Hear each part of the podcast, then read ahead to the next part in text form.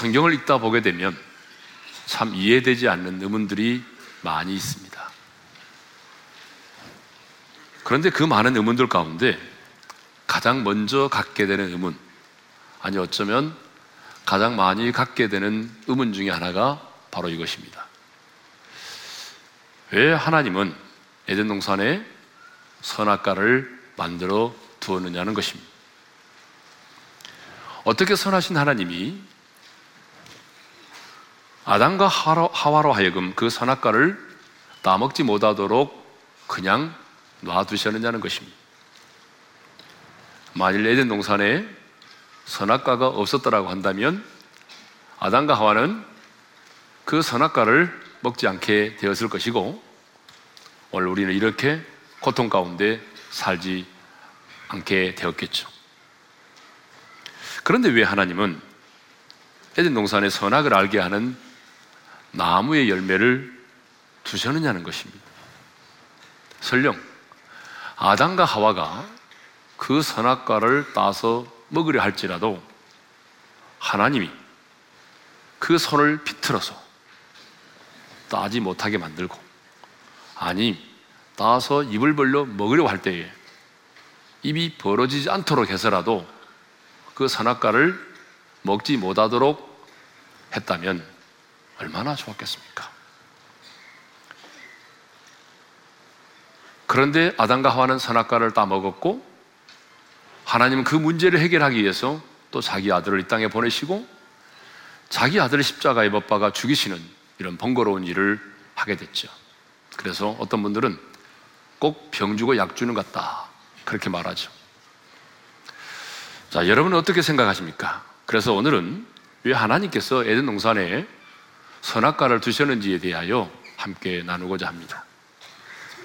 왜 하나님께서 에덴 동산에 선악과를 두셨는지를 알려면 먼저 우리가 선악과에 대해서 기본적으로 이해를 해야 될 몇 가지가 있습니다. 그 기본적인 이해가 몇 가지 필요한데요. 그 첫 번째가 뭐냐면 과연 에덴 동산에 이 선악을 알게 하는 남의 실과가 실제로 존재했느냐라고 하는 것입니다. 많은 분들이 에덴 동산의 선악과는 실제로 존재한 것이 아니라 하나 이게 고대의 신화나 설화에 불과하다라고 말하죠. 그렇게 말하는 이유는 어떻게 뱀이 간교한 생각을 할 수가 있었으며 어떻게 뱀이 인간과 대화를 나눌 수 있었겠느냐. 그러므로 이것은 하나의 신화나 설화에 불과하다라고 말하죠. 그런데 여러분 민수기에 보게 되면 그 발람의 나귀가 발람과 대화를 나누는 장면도 있습니다. 그러니까 짐승이 사람과 대화를 나누는 장면이 있어요. 아무튼 중요한 것은 만일 에덴 동산에 이 선악과가 실제로 존재하지 않았다고 한다면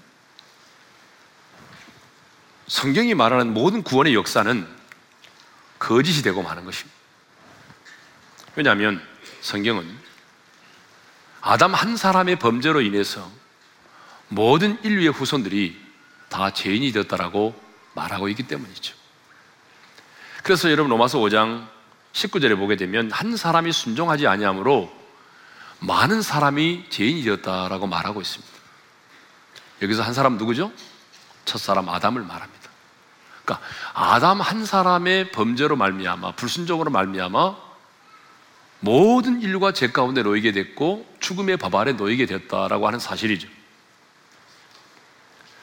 왜냐하면 당시 아담은요 개인 한 사람의 자격으로서 그 선악과를 먹은 게 아닙니다. 당시 여러분 예덴 동산에서의 아담의 위치는 장차 아담의 후손으로 이 땅에 태어날 모든 인류를 대표하는 대표성을 가진 사람이었습니다. 이 세상에 태어날 모든 인류를 대표하는 사람으로서 하나님과 언약을 맺은 언약의 당사자였다 그 말입니다. 이 대표성이 올리 때문에 바로 아담의 범죄가 우리의 범죄가 된 것이죠. 예를 들어서 광주 일고하고 부산고등학교하고 야구를 하면 아홉 명의 선수들이 그 경기를 합니다만은 아홉 명의 선수가 이기면 전체 그 학교가 이기는 것이고 그 아홉 명의 선수가 지면 그 학교가 전체가 지는 거죠. 왜요? 그들이 가지고 있는 대표성의 원리 때문입니다. 그러므로 아담이 따먹은 선악과가 어떤 것이냐?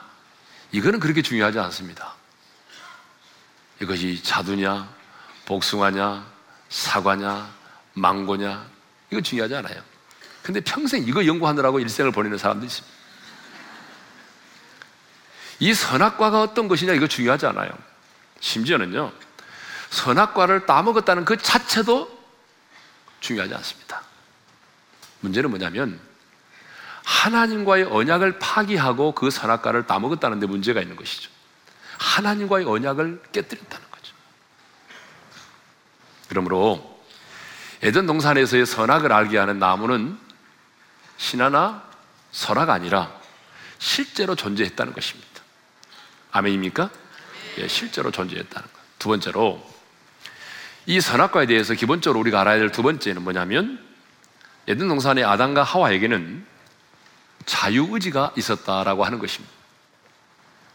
하나님은 주권을 가지고 계신 분이지만 아담과 하와에게 이 자유의지를 주셨습니다. 여러분, 이 자유의지가 뭐냐면요. 자기 스스로 생각하고 말하고 결정하여 행동할 수 있는 능력이 자유의지입니다.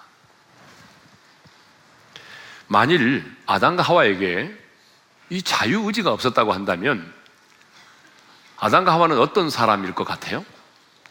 인공지능이 있는 로봇과 같은 존재죠. 입력된 프로그램에 의해서 말을 하게 되고 그 프로그램에 의해서 행동을 하게 되고 그 프로그램에 의해서 행동하고 결정을 하게 되는 것입니다. 로봇과 같은 존재입니다.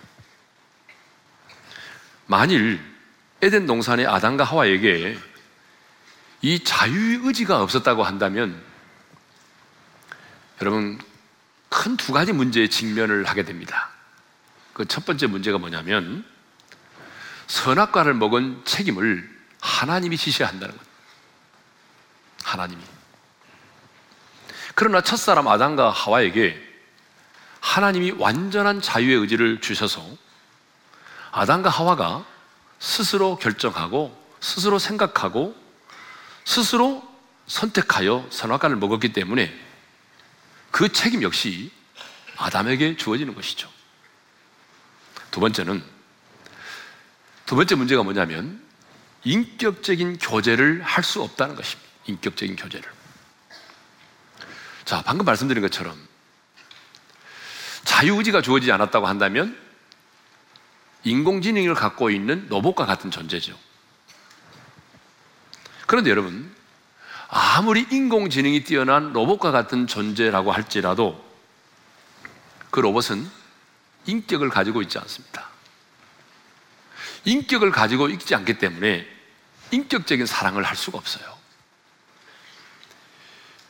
여러분 요즘에는요 이 컴퓨터가 얼마나 발달되는지 제가 얼마 전 뉴스를 보니까 프로 구단하고 여러분 실제로 하게 되면 이 프로들이 많이 진다는 겁니다. 적어도 프로 6단 정도의 실력을 이 컴퓨터가 가지고 있다는 거죠. 이 대단한 거죠. 네.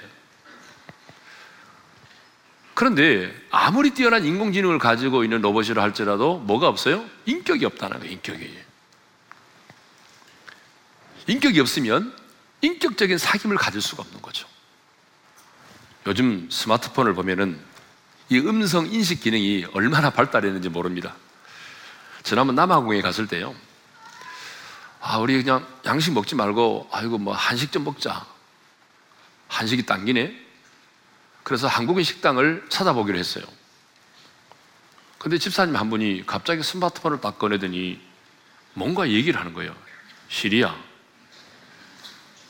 한국 식당 좀 가르쳐 줄래? 이렇게 말하는 거예요. 그 나는 숨겨둔 예의인 줄 알았어요. 시리가 숨겨놓은 예의인 줄 알았어요. 그런데 정말 한국 식당을 딱 가르쳐 주는 거예요. 제가 얼마나 놀랬겠어요. 그래서 궁금해서 물어봤어요. 근데 여러 가지 대화를 하더라고요. 뭐 사랑해라고 말하면 제 겉모습만 보고 반하신 건 아니겠죠? 라고 이렇게 정중하게 대답을 합니다. 좀 지나치다 싶으면 금지된 사랑입니다. 마음은 고맙지만 이만 접어주세요. 라며 짜증 섞인 말투로 답을 하게 되죠. 하여튼 묻는 말마다 다 대답을 합니다. 예. 그런데요, 이렇게 똑똑하게 대답을 잘 해주고 도움을 준다고 해서 여러분 그 시리와 내가 마음과 마음이 만나는 인격적인 사랑을 할 수 있겠습니까? 운전할 때 내비 아줌마가 친절하게 우리를 잘 안 내준다고 그래서 그 내비 아줌마와 마음과 마음이 만나는 인격과 인격이 만나는 그런 사랑의 사귐을 가질 수 있습니까? 혹시 나는 내비 아줌마와 지금 사귀고 있다. 하나만 손 들어 보세요. 그런 사람이 있으면 완전히 또라이입니다, 또라이. 그런 사람을 또라이라고. 예? 그러니까 여러분, 아담과 하와가 자유의 의지가 없었다고 한다면 하나님과 인격적인 사랑을 할 수가 없는 거예요. 하나님이 아담과 하와를 사랑의 대상으로 지으셨는데 여러분 자유 의지가 주어지지 않으면 어떻게 인격적인 사랑을 하겠어요? 살아갈 수 없죠. 자, 세 번째로 이 선악과에 대한 기본적인 또 하나 이해가 필요한데 그게 뭐냐면 에덴 동산의 선악과는 템테이션 다시 말하면 유혹이 아니라 테스트라는 거 테스트 여러분 이거 참 중요한 얘기입니다 유혹은요 사탄이 하는 것이거든요 죄를 짓게 하고 넘어뜨리기 위해서 사, 사탄이 사용하는 목 이게 뭐죠? 이게 바로 유혹입니다 근데 하나님은 하나님은 우리를 유혹하는 것이 아니라 우리를 어떻게 하시죠? 테스트 하십니다. 하나님이 아브라함을 테스트 하셨잖아요. 그렇죠? 전혀 모르세요? 네, 좀 반응을 보이세요. 네. 네. 하나님이 아브라함을 테스트 하신 것처럼 하나님은요, 지금도 우리를 테스트 하십니다. 그러니까 성경을 보게 되면 우리의 믿음을 한 차원 업그레이드 시키려고 할 때, 그쵸? 우리의 믿음을 이렇게 성숙시키려고 할 때, 아니면 하나님께서 어떤 특별한 새로운 일을 우리에게 맡기려고 할 때, 아니면 하나님께서 정말 크고도 풍성한 복을 우리에게 주시고자 할 때, 반드시 하나님이 우리를 테스트하십니다. 테스트하시고 난 다음에 그 테스트를 통과하면 그때 하나님이 그런 일들을 맡기시고 또 그런 은혜를 부어주십니다. 여러분, 교회도 마찬가지입니다. 제가 목회하면서 보니까 이 교회도 하나님이 반드시 한순간 한순간 업그레이드 시킬 때마다 어떤 새로운 일들을 이 시대에 맡기려고 할 때마다 하나님이 교회를 반드시 테스트 하십니다. 그래서 그 테스트를 잘 통과하게 되면 여러분, 하나님이 예비된 놀라운 은혜와 축복이 기다리고 있죠. 네. 그러니까 에덴 동산의 선악과 역시 템테이션, 유혹이 아니라 테스트했다는 거예요. 하나님은 아담과 하와로 하여금 유혹하여 넘어지고 죄를 짓도록 하기 위해서 선악과를 거기 두지 않았다는 것이죠. 왜 하나님이 그것에 선악과를 두셨느냐 하면 하나님이 주신 영생의 축복을 누리도록 하기 위해서 하나님과 깊고 풍성한 사랑을 누리도록 하기 위해서 이런 놀라운 축복을 주시기 위해서 하나님이 에덴 동산에 선악과를 두셨다는 것입니다. 그러니까 에덴 동산의 선악과는 유혹이 아니라 하나님이 아담과 하와에게 테스트, 축복하시기 위해서 테스트로 주신 것입니다. 그런데 이 테스트를 사탄이 유혹을 해서 죄를 짓도록 만들어 버린 거죠. 자, 우리 지금까지 이 세 가지를 생각했습니다. 선악과에 대해서 이 기본적인 세 가지를 이해를 해야 이제 왜 하나님께서 예전 동산에 선악과를 두셨는지를 우리가 이해할 수 있습니다. 이제 본격적으로 왜 하나님이 에덴 동산에 선악과를 두셨는지 그 세 가지 이유를 살펴보겠습니다. 첫 번째는 하나님만이 나의 왕이시고 하나님만이 주인이심을 깨닫도록 하겠습니다. 하나님은 동산 각종 나무의 열매는 네가 임의로 먹되 선악을 알게 하는 나무의 열매는 먹지 말라. 주님이 명하셨어요. 왜 하나님은 선악을 알게 하는 나무의 실과를 예? 먹지 말라고 명하셨습니까? 그것은 하나님만이 나의 왕이시고 하나님만이 나의 인생의 주인이심을 깨닫도록 하기 위함이었습니다. 여러분, 당시 하나님의 형상대로 지음받은 아담은 여러분 어떤 존재였습니까? 하나님의 대리 통치자였습니다. 그래서 하나님을 대신해서 모든 피조물들을 정복하고 지배하고 다스리는 이 엄청난 권세를 가지고 있었습니다. 그래서 시간이 지나다 보면 자기 자신도 모르게 자기가 피조물이란 사실을 망각해버릴 수 있고 조물주로서 행세를 할 수가 있습니다. 왜냐 그러면 모든 피조물들이 그의 머리에 씌어진 영화와 천기의 관을 보고 어떤 피조물들이든지 다 그 다스림에 순종을 했거든요.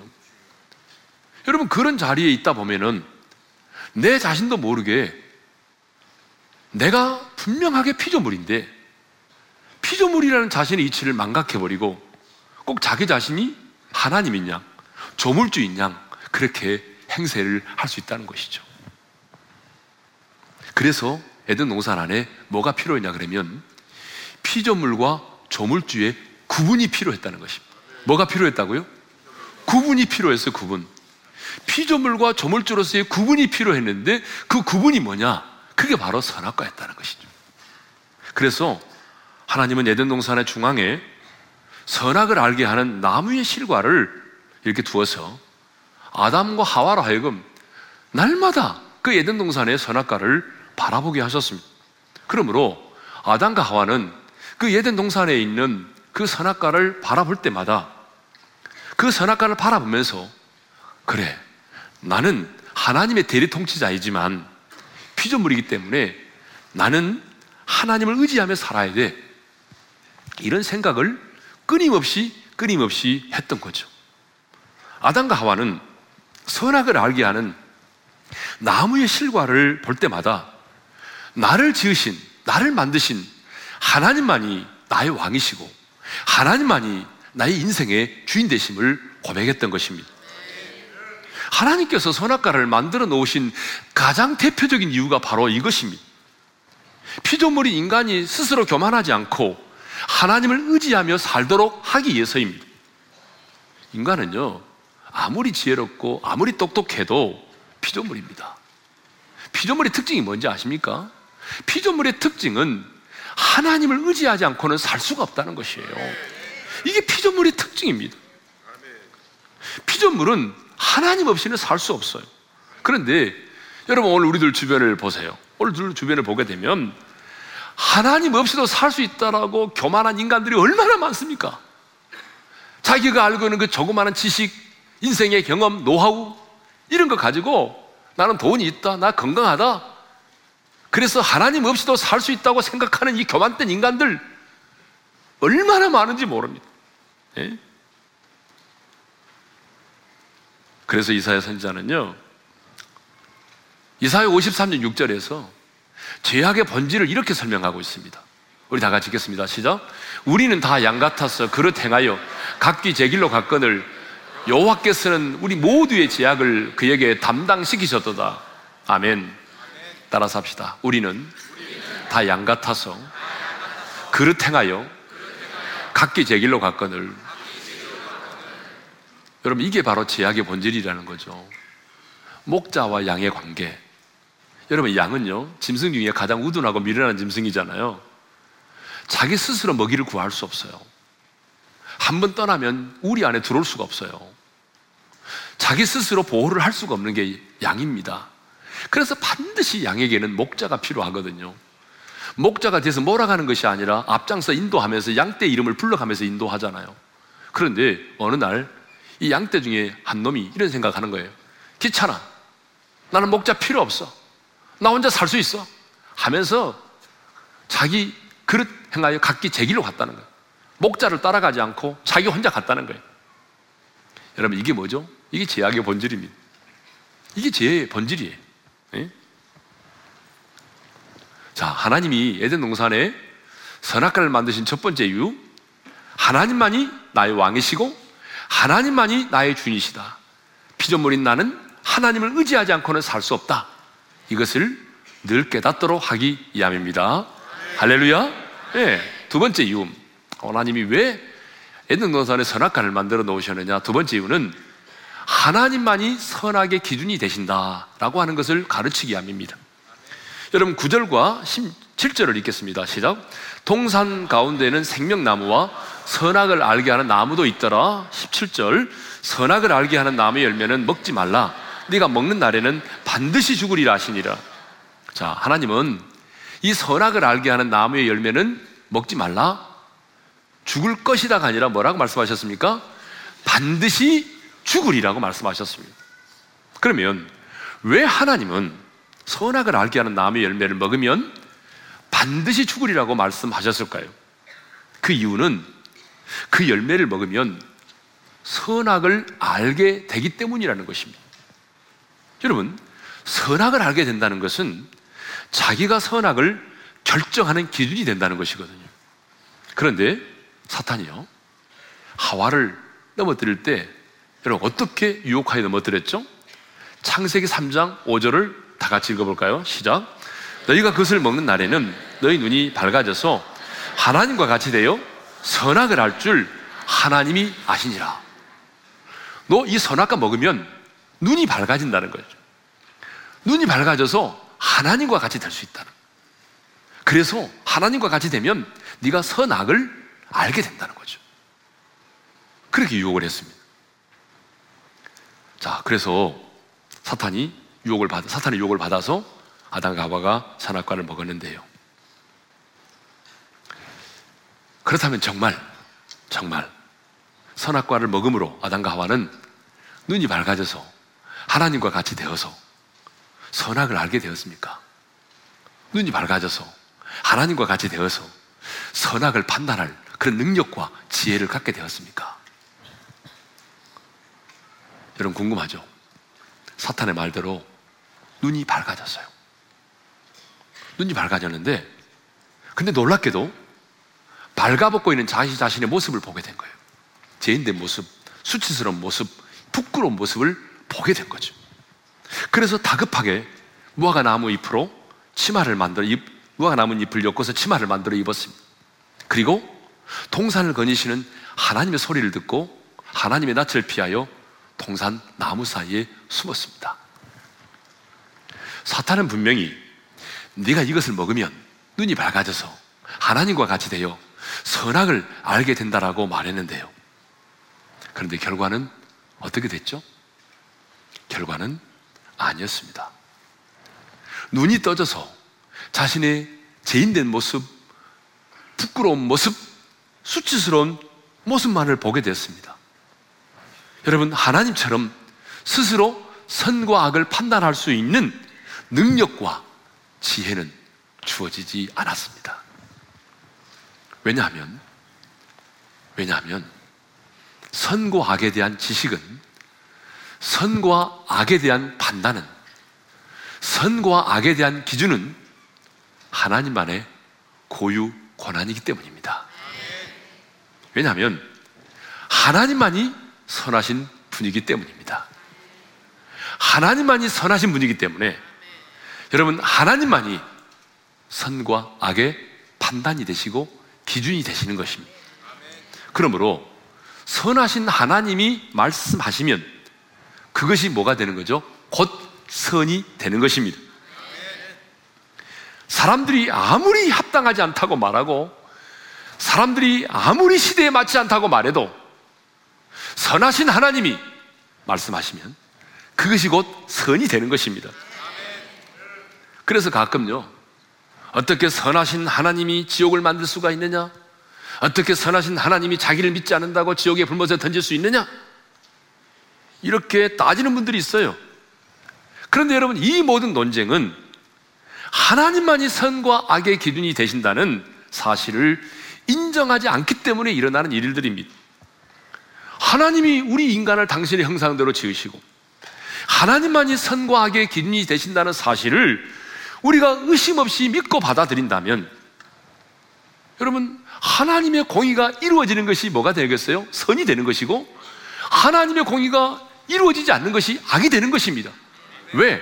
하나님만이 선과 악의 기준이 되시기 때문이죠.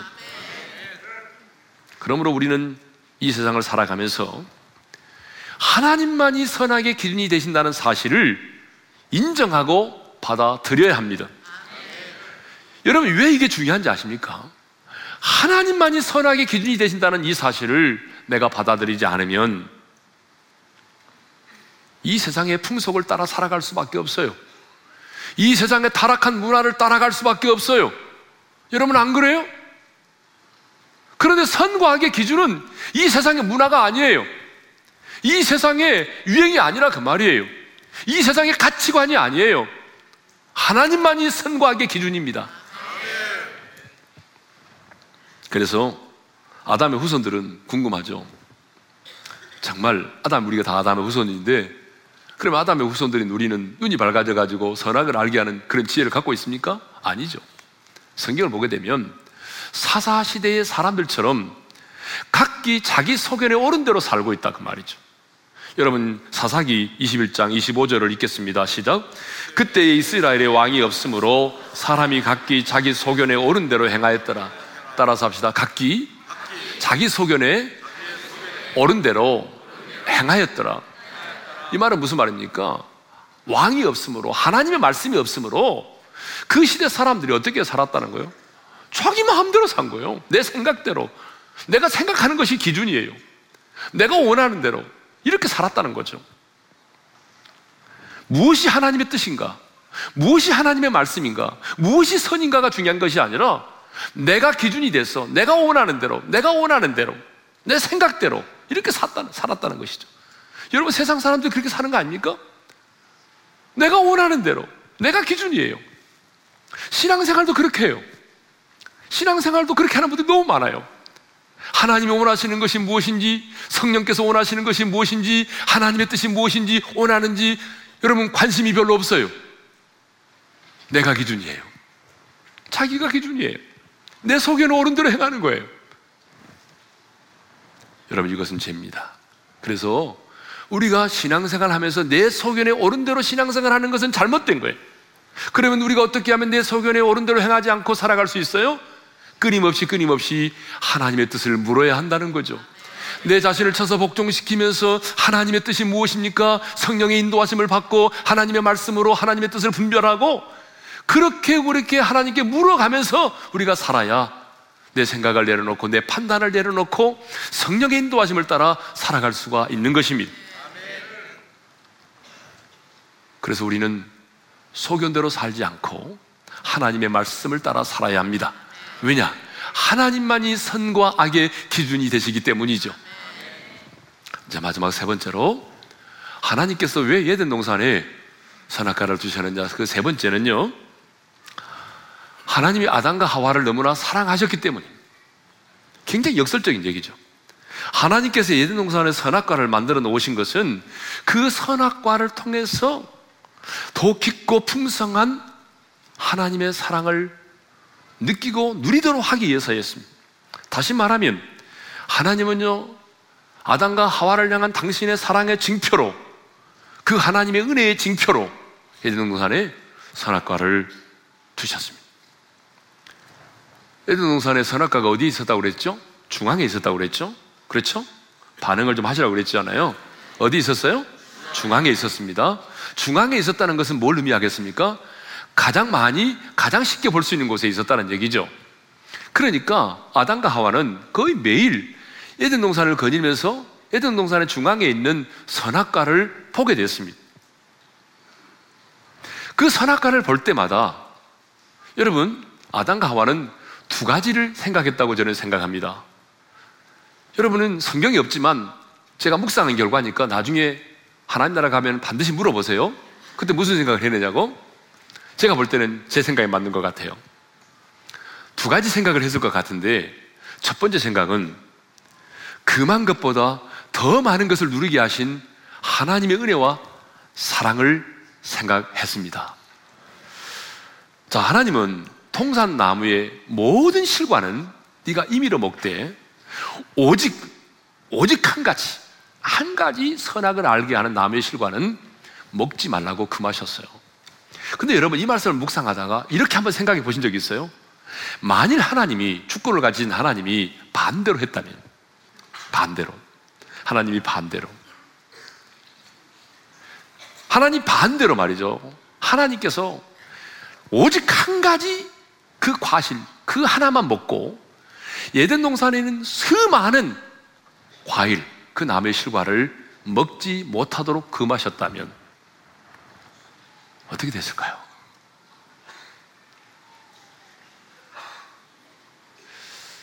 어떤 목사님이 이 내용을 반찬으로 비유하여 설명을 하셨더라고요.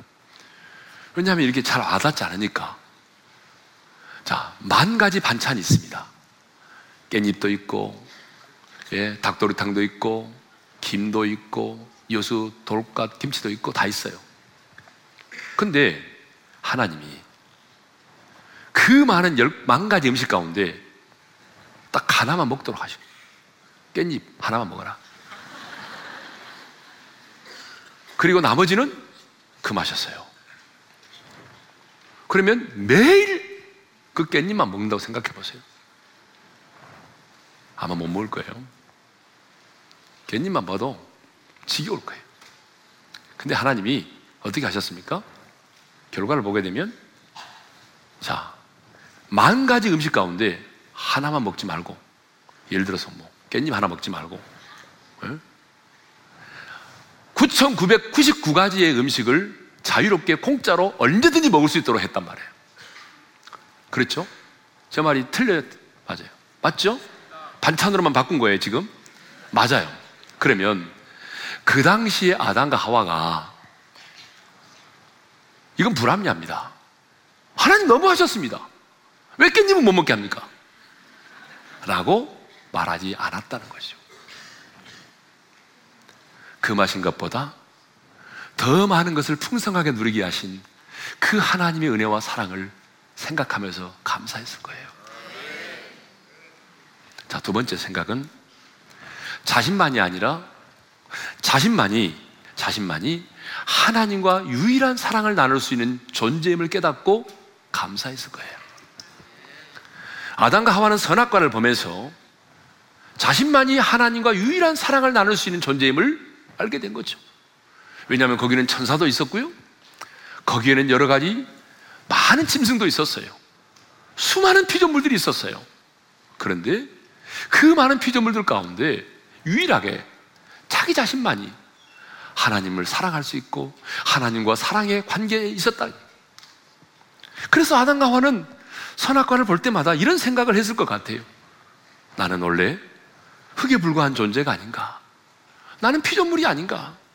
그런데 창조주 하나님이 이렇게 아름다운 피조물들이 많이 있음에도 불구하고 나 같은 이 비천한 인간을 당신의 형상을 따라 지으시고 하나님의 사랑을 받고 하나님의 사랑을 느끼면서 또 하나님께 내 사랑을 표현하면서 하나님의 하나님과 사랑의 사귐을 가지며 살 수 있는 존재로 하나님이 나를 지으셨구나.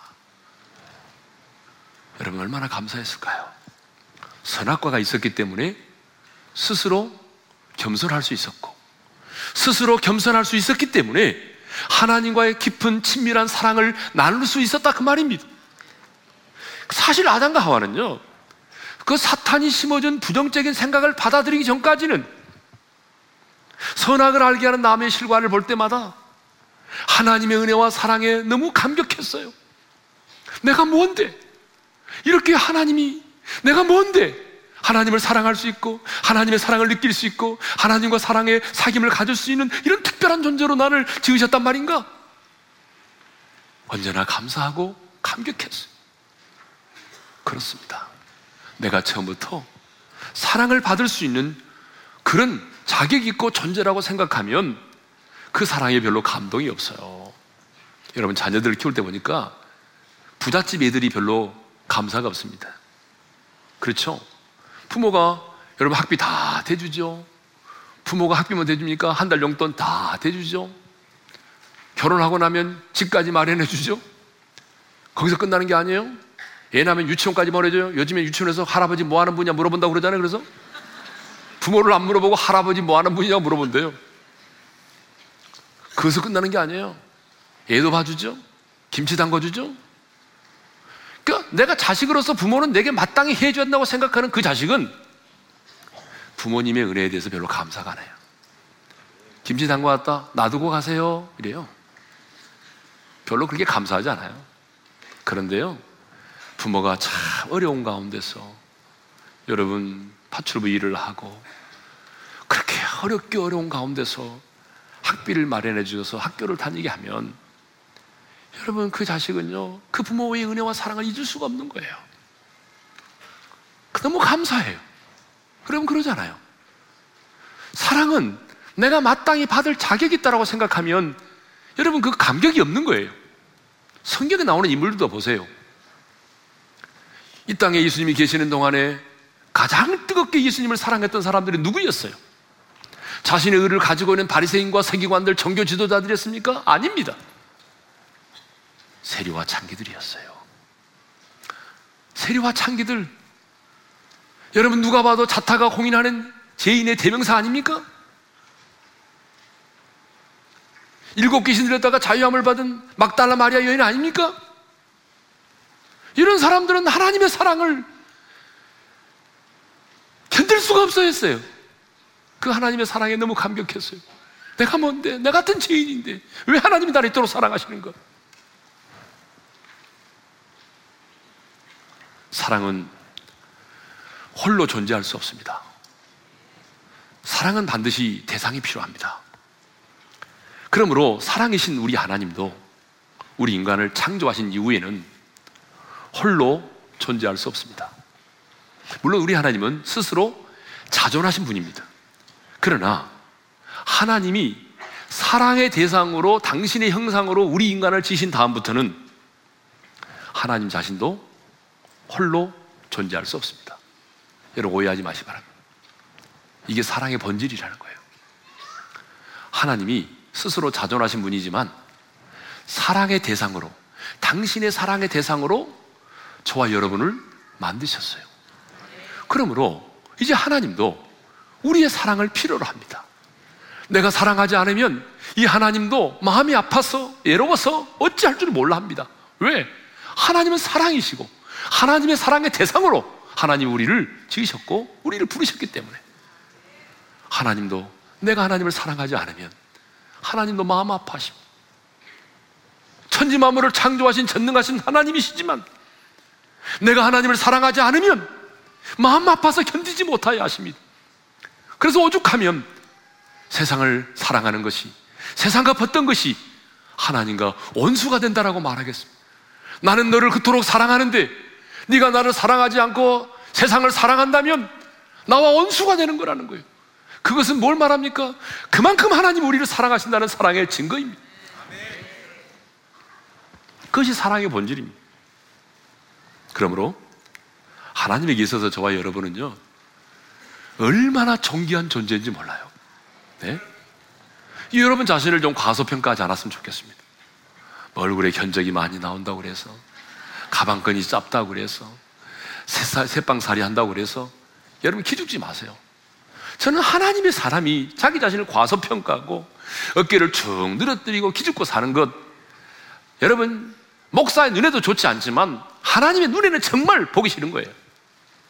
하나님은 여러분이 그렇게 사는 걸 원치 않아요. 여러분 자신을 과소평가하지 마세요. 왜냐하면 하나님이 나를 사랑하시고 내가 하나님을 사랑하는 이 관계는 여러분 죄 없는 천사도 부러워합니다. 천사가 여러분 얼마나 부러워한지 아십니까? 왜 여러분 천사가 여러분을 부러워합니까? 죄 없는 천사가 여러분을 왜 부러워해요?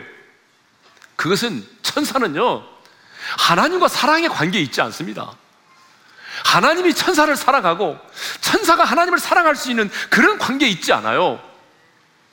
그런데 비천하지만 저와 여러분은 하나님이 우리를 사랑하시고 내가 하나님을 사랑할 수 있는 사랑의 관계에 있다는 거예요. 그래서 천사도 우리를 얼마나 부러워하는지 몰라요. 천사도 그렇게 해보고 싶은데 하나님이 천사를 그렇게 만들지 않았어요. 하나님에게 우리는 이렇게 소중한 존재입니다. 내가 연약하고 허물이 많고 부족하지만 하나님은 우리를 사랑하십니다.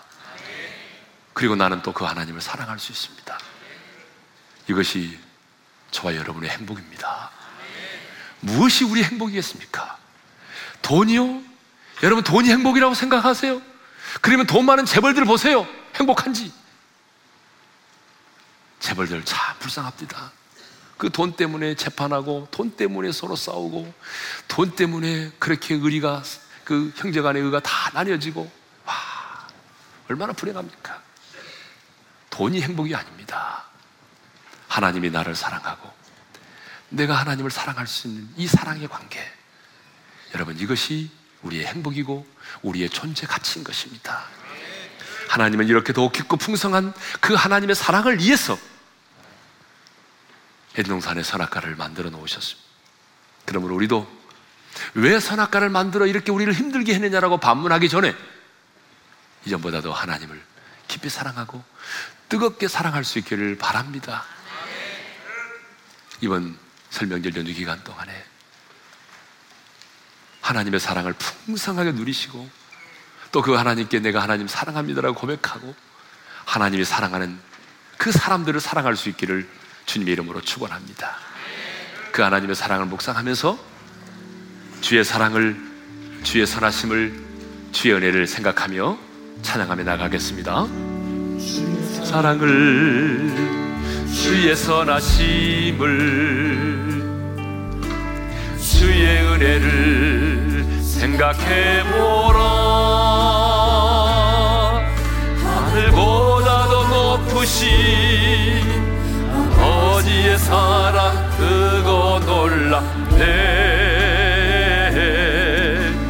아버지 사랑 크고 놀랍네. 내 어찌 그 사랑이 주리 어찌 그 사랑? 잊으리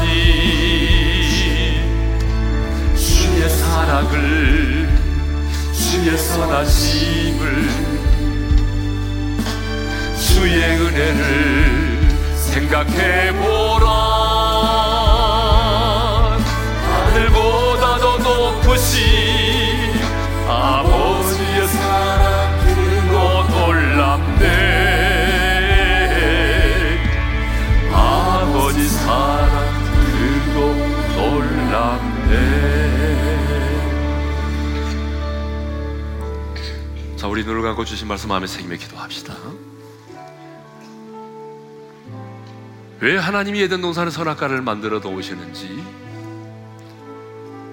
저는 좀 관점을 좀 바꿨으면 좋겠어요.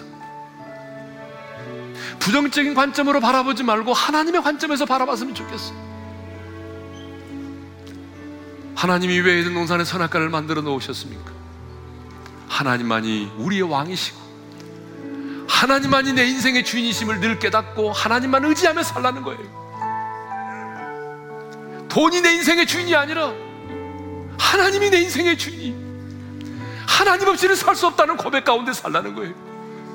주님 도와주지 않으면 내가 한순간도 살아갈 수 없습니다. 이 고백을 날마다 드리며 살라는 거예요. 하나님만이 선과하게 기준이 되신다는 거예요. 우리 인간은 아무리 똑똑하고 지혜로워도 우리 인간은 스스로 선과하게 판단을 할 수가 없어요. 선과하게 기준이 될 수 없어요.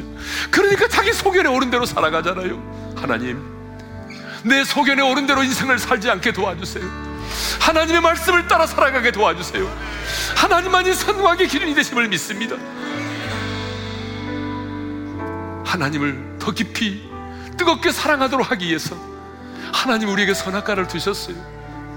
스스로 겸비한 자만이 하나님과 사랑을 나눌 수 있기 때문에 하나님이 우리에게 선악과를 주셨단 말이에요. 여러분 자신을 과소평가하지 마세요. 배우지 못했다고 문제가 많다고요? 가난하다고요? 그게 중요한 게 아니에요. 여러분은 천사도 흠모해요. 천사가 여러분을 얼마나 부러워하는지 아세요? 왜냐하면 천사는 하나님을 사랑할 수 없어요. 그러나 우리는 하나님이 우리를 사랑하시잖아요. 우리는 그 하나님을 또 사랑할 수 있잖아요. 하나님 앞에 대해서 그 하나님의 사랑을 느낄 수 있잖아요. 저는 어젯밤에도 기도하면서 하나님의 사랑에 감전됐어요. 그 하나님의 사랑 때문에 너무너무 행복했어요. 우리는 그 하나님의 사랑을 느낄 수 있잖아요. 여러분 이 땅을 살아가면서 이 천지 만물을 창조하신 하나님의 사랑을 내가 느끼며 그 하나님의 사랑 가운데 산다는 것 이것처럼 행복한 게 어디 있어요? 여러분 자신을 과소평가하지 마세요. 이전보다도 하나님을 사랑할 수 있게 달라고 기도하세요. 그리고 하나님이 사랑하는 사람들을 사랑할 수 있게 달라고 기도하세요. 우리 다 같이 우리 주신 말씀 마음에 새기면서 작은 목소리 한번 기도하며 나가십시다. 기도하겠습니다. 아버지 하나님 감사합니다. 선악과를 주신 이유는 하나님 우리를 넘어뜨리기 위함이 아니라 우리를 축복하시기 위함인 줄 믿습니다. 아버지 하나님만이 나의 왕이시고 하나님만이 내 인생의 주인 되심을 고백합니다. 하나님 하나님이 없이 살 수가 없습니다. 주님의 은혜가 아니고는 살아갈 수 없습니다. 주여 주님의 은혜가 아니고는 살아갈 수가 없습니다. 이 고백이 날마다 우리의 고백이 되기를 원합니다. 이 입술의 고백이 우리의 마음에서부터 우러나오는 고백이 되기를 원합니다. 하나님만이 선악의 기준이 되십니다. 그러므로 내 소견대로 살지 말게 하시고 하나님의 말씀대로 살아갈 수 있도록 도와주십시오. 아버지 하나님, 내가 아무리 똑똑해도 하나님이 내, 내가 아무리 지혜로워도 내 스스로는 성공하게 기준이 될 수가 없습니다.